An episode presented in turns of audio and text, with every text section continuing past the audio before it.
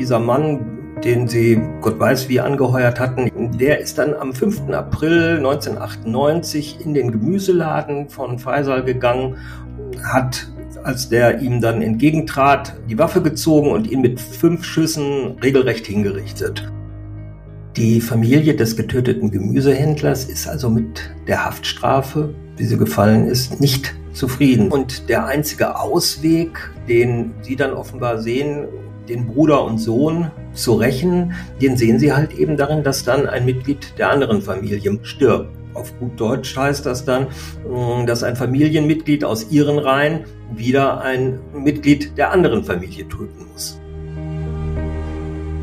Ostwestfälle, der True Crime Podcast der Neuen Westfälischen. Wir sprechen mit Opfern, Zeugen, Richterinnen und Richtern und mit Berichterstatterinnen und Berichterstattern der Neuen Westfälischen.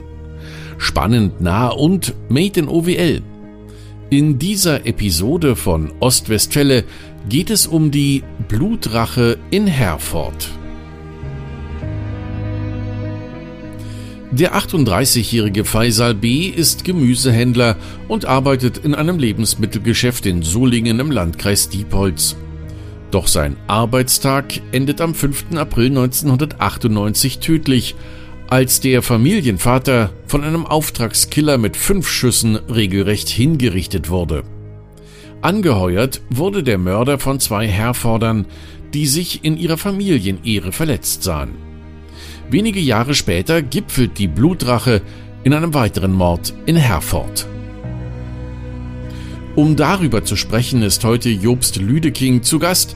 Seit vielen Jahren arbeitet er als Redakteur für die Neue Westfälische in Herford und hat mehrfach über die Blutrache zwischen 2 jesidisch-kurdischen Familien berichtet. Für euch bin ich heute wieder als Ostwestfälle-Moderator mit dabei. Mein Name ist Frank Philipp und ich begrüße unseren Gast sehr herzlich. Hallo Jobst. Hallo Frank, grüß dich. Jobst, der Mord an Faisal hat ja eine Vorgeschichte. Wie war die Situation vor der Tat? Ja, der 38-Jährige ist damals Gemüsehändler, hat ein Geschäft im Landkreis Diepholz und er soll, und das ist danach eigentlich auch Auslöser der ersten Tat, er soll eine Affäre mit einer Herforderin, mit einer jungen jesidischen Herforderin gehabt haben. Und ihr Ehemann hat dann davon Wind bekommen und fühlte sich in seiner Ehre verletzt. Und um die dann wiederherzustellen, haben er und sein Vater nur einen Weg gesehen, und zwar in der Form, dass der Faisal B. dann umgebracht werden müsste. Und zusammen mit seinem Vater hat dann dieser 38-Jährige den Mord geplant und ja, das war dann, wie gesagt, das faktische Todesurteil für den Faisal. Ich weiß jetzt nicht, ob du das weißt, also wie sicher war denn dieser Seitensprung, oder gab es das wirklich oder war das nur ein Gerücht? Ehrlich gesagt, wir können nichts jetzt im Nachklapp was dazu zu sagen, ist natürlich schwierig, aber offensichtlich reicht ja schon die vage Möglichkeit aus, dass es zu einer Bluttat kommt. Was wissen wir denn über die Geschichte von der kurdisch-jesidischen Familie? Also welchen Hintergrund haben sie? Das hat natürlich den Hintergrund, dass die Jesiden als Glaubensgemeinschaft in der Türkei über Jahre, Jahrhunderte verfolgt, bedrängt wurden, teilweise auch zum Konvertieren gezwungen werden sollten und dann eigentlich, ja, da, wo es dann gar nicht mehr ging, die Flucht nach Deutschland ergriffen haben und hier dann versucht haben, ein neues Leben zu beginnen. Und so ist es dann halt eben auch gewesen, dass der Vater aus der Türkei mitsamt seiner Familie hier nach Deutschland gekommen ist. Seine Ehefrau war asylberechtigt oder ist asylberechtigt und auch seine Kinder. Und teilweise waren Familienmitglieder dann auch eingebürgert. Aber, und das ist eigentlich einer der wesentlichen Punkte, sie haben damals streng nach dieser jesidischen Tradition gelebt. Einer dieser Kernpunkte ist dann zum Beispiel, dass die Kinder den Eltern unbedingten Gehorsam schulden. Und das eigentlich so lange, bis sie das Elternhaus verlassen, also ausgezogen sind. Es ist ja auch nicht der erste Ehrenmord. Wir hatten das ja auch schon mal im Podcast. Aber warum ist das so keine Seltenheit? Ja, das ist ja eigentlich was, wo man sagen müsste, sowas verbietet sich von selbst. Ja, also eine direkte Erklärung kann ich natürlich nicht geben. Ich bin kein Psychologe, ich bin eigentlich nur Beobachter und ich kann es mir eigentlich nur so herleiten, dass es in diesen dörflichen und teils auch archaischen Strukturen, in denen die Menschen lebten, bevor sie hier nach Deutschland kamen, eigentlich auch um so Sachen geht wie Ansehen und Ehre. Das spielt bei uns hier vielleicht nochmal in den Sätzen eine Rolle. Was sollen denn die Nachbarn von uns denken? Nur in Deutschland würde eben halt niemand zur Waffe greifen, wenn er glaubt, dass sein Ansehen oder seine persönliche Ehre in irgendeiner Form angegriffen ist. Das wurde dort anders gehandhabt. Fühlen sich dann Mitglieder in ihrer Ehre verletzt oder sehen sie in Gefahr, kann das eben halt dann auch für den Verursacher tödliche Folgen haben. Dabei kann es aber eben halt neben Familienmitgliedern, ich erinnere jetzt mal an diesen Fall von Azur, treffen, sondern es kann aber eben halt auch die Mitglieder anderer Familien treffen, die in solche Händel verwickelt werden. Das Vater-Sohn-Gespann hat den Mord an Faisal aber nicht verübt, sondern lediglich geplant. Wer hat das Ganze ausgeführt? Wer war der Dritte im Bunde? Die haben sich einen Auftragskiller gesucht. Und um die Schüsse nicht selbst abgeben zu müssen, haben sie einem Mann 3.000 Mark bezahlt. Also nach heutiger Rechnung roundabout 1.500 Euro. Und dieser Mann, den sie Gott weiß wie angeheuert hatten, ich habe das leider nicht mehr so ganz im Hinterkopf, wie das damals ablief, der ist dann am 5. April 1998 in den Gemüseladen von Faisal gegangen, hat, als der ihm dann entgegentrat, die Waffe gezogen und ihn mit 5 Schüssen regelrecht hingerichtet. Das Opfer hatte also auch überhaupt keine Chance mehr und starb dann im Krankenhaus. Und der Täter floh dann aus dem Geschäft und sprang dann in einen roten Golf, der in Tatortnähe wartete. Und dann verliert sich die Spur zunächst. Also die Polizei tappt zunächst auch im Dunkeln. Doch das Ganze wird auch nochmal aufgearbeitet in der Fernsehsendung Aktenzeichen XY ungelöst. Und im Sommer 98 kommt dieser Fall also dort ins Fernsehen, um auch Hinweise auf den Täter und vielleicht auch auf den roten Golf zu erhalten. Wie erfolgreich war denn diese Sendung und gab es dort Hinweise, die weitergeführt haben?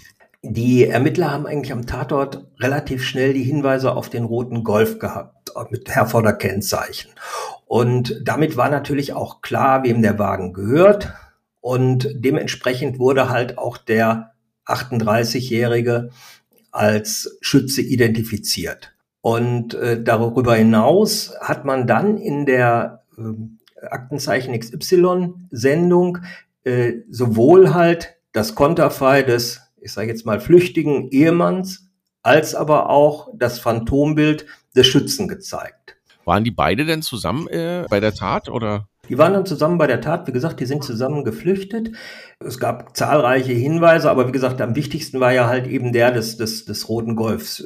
So eine Mordkommission, wenn die gebildet wird, geht natürlich hunderten Hinweisen nach oder einer Vielzahl von Hinweisen. Aber dieser auf diesen Roten Golf, der dann halt eben vom Tatort wegraste, der war natürlich der Entscheidende. Der Wagen konnte relativ schnell identifiziert werden. Und wie gesagt, damit eigentlich auch dann der Halter, Klammer auf, dann der Ehemann der jungen Frau, mit der das Opfer ein Verhältnis gehabt haben sollte.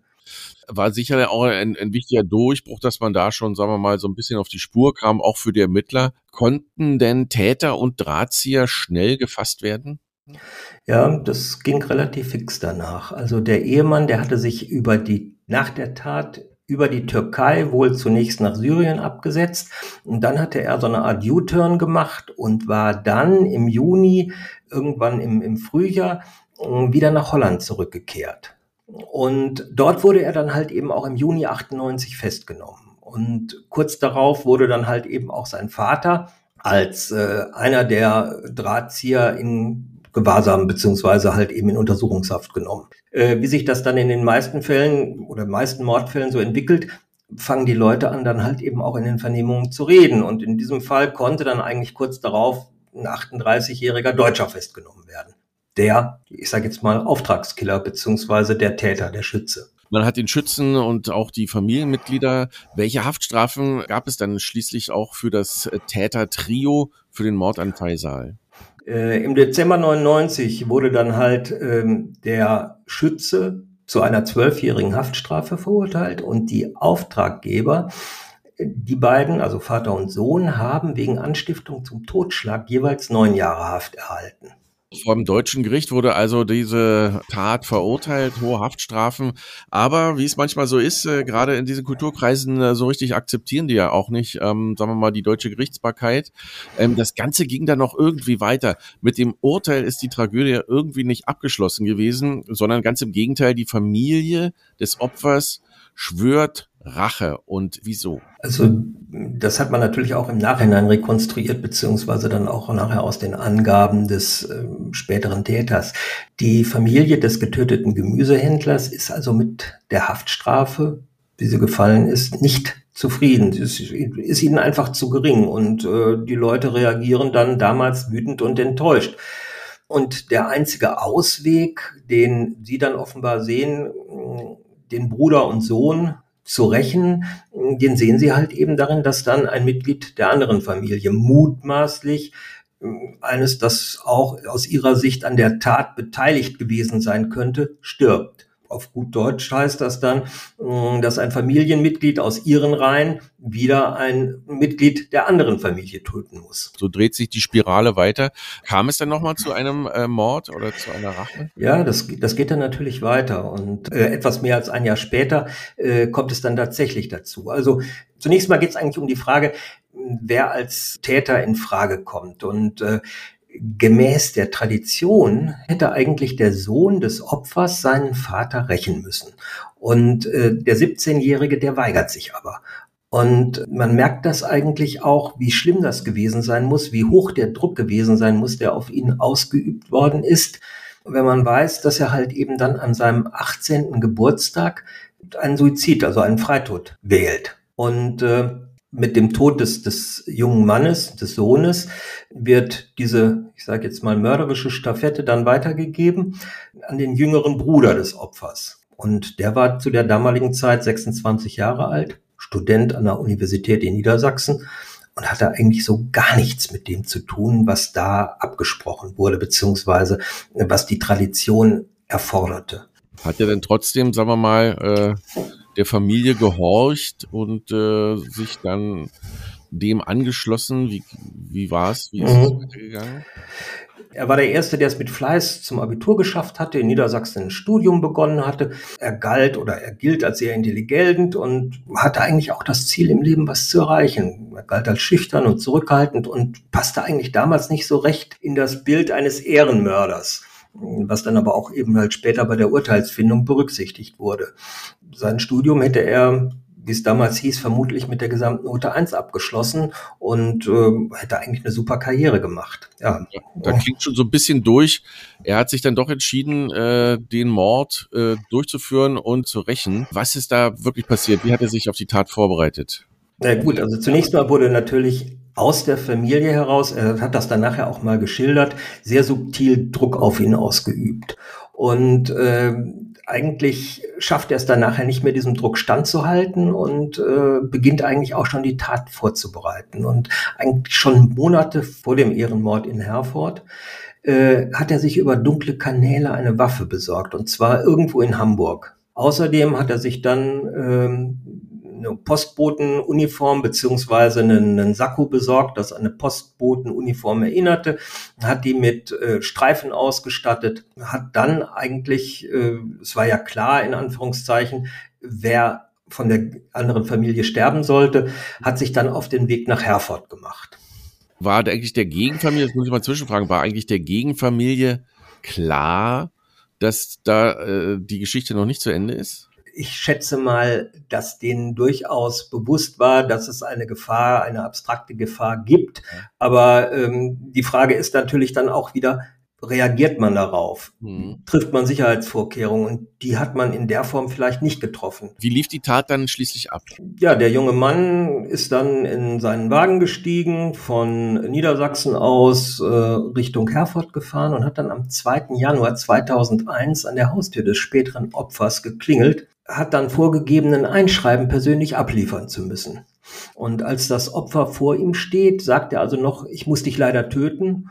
Ja, und das Opfer kann also auch gerade noch fragen, warum denn? Und dann hat er eigentlich auch sofort geschossen, und zwar in Kopf und Brust. Und das Opfer war sofort tot und der junge Mann, der Student, flüchtete wieder mit seinem Auto in seine Heimatstadt.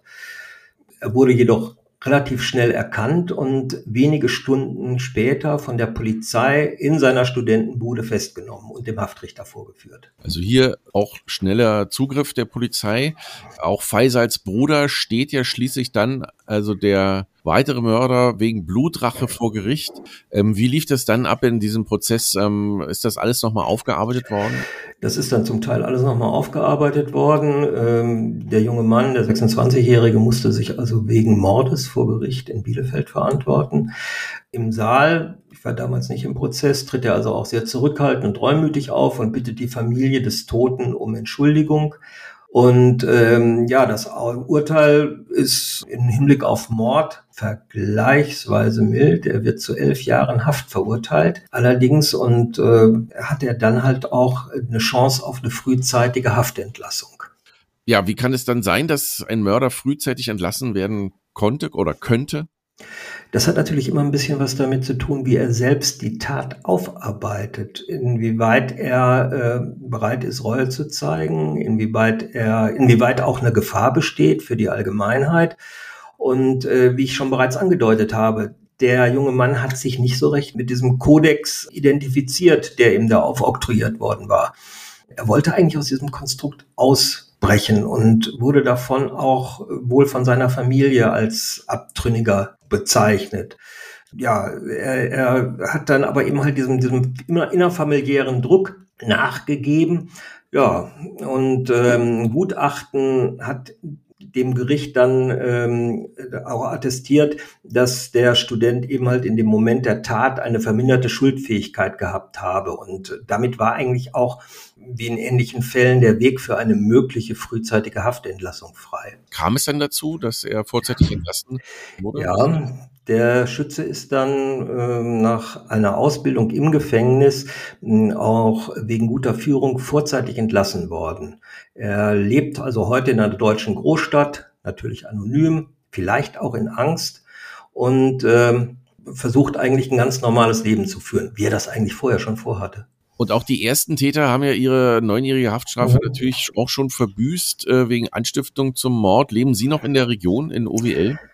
Ja, beim Vater fehlen mir jetzt die Informationen, bei seinem Sohn halte ich das durchaus für möglich. Also der 66-Jährige hat dann seine Haftstrafe in der JVA Meppen abgesessen und noch während seiner Haftzeit erließ damals dann das Ausländeramt der Stadt Herford eine Ausweisungsverfügung gegen ihn. Und das ist eigentlich auffällig, da haben wir dann damals auch nochmal darüber berichtet, dagegen wehrte sich dann der 66-Jährige, zog vor das Verwaltungsgericht in Minden und er beteuerte damals, sich von der Tradition der Blutrache gelöst zu haben. Und die Richter hatten dann eigentlich auch noch einen Gutachter beauftragt und dieser Gutachter widerlegte das dann. Und er sagte dann oder teilte dem Gericht mit, der Mann sei eben halt noch immer tief in der Tradition verankert. Und das Gericht sah damals keine Gründe, ihn nach der Haft nicht in die Türkei abzuschieben. Aber das ist dann doch nochmal wieder anders gekommen. Das ist anders gekommen. Wie kam es? Es gibt eine Duldung oder es gab, der 66-Jährige, der musste eben halt nicht befürchten, trotz dieser Ausweisungsverfügung des Ausländeramtes nach seiner Haftstrafe ausgewiesen zu werden. Er konnte auch trotz des Mindener Urteils nach Herford zurückkehren. Das beruht auf einer damaligen Entscheidung des Bundesamtes für die Anerkennung ausländischer Flüchtlinge. Und die besagte halt, dass in die Türkei bzw. jesidische Flüchtlinge nicht in die Türkei abgeschoben werden dürfen. Eben weil ihnen dann auch dort wieder Verfolgung drohen könnte. Vielen Dank, Jobst Lüdeking, für die Zusammenfassung dieses Falles. Das System der Blutrache, diese alte Form der Vergeltung, existiert weiter und wird auch in vielen Kulturen praktiziert. Die Verweigerung dessen führt meist innerhalb des Familienverbandes zu sozialer Ächtung. Kettentötungen einer Blutrache können sich lange und über Jahrzehnte hinziehen und auch mit der völligen Auslöschung von Parteien enden. Legal ist diese Form der Selbstjustiz nicht, schon gar nicht in Deutschland. Blutrache und rechtsstaatliche Gesetzgebung sind unvereinbar. Der angebliche Seitensprung endet hier in diesem Fall mit 2 Morden und Gefängnisstrafen. Das war eine weitere Episode von Ostwestfälle, dem True Crime Podcast der Neuen Westfälischen. Redaktion Janina Pietruschka. Wenn ihr Anregungen oder Kritik habt, dann schreibt uns gern an podcast@nw.de.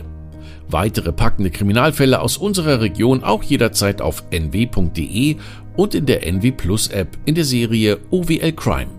Mein Name ist Frank Philipp. Bis bald.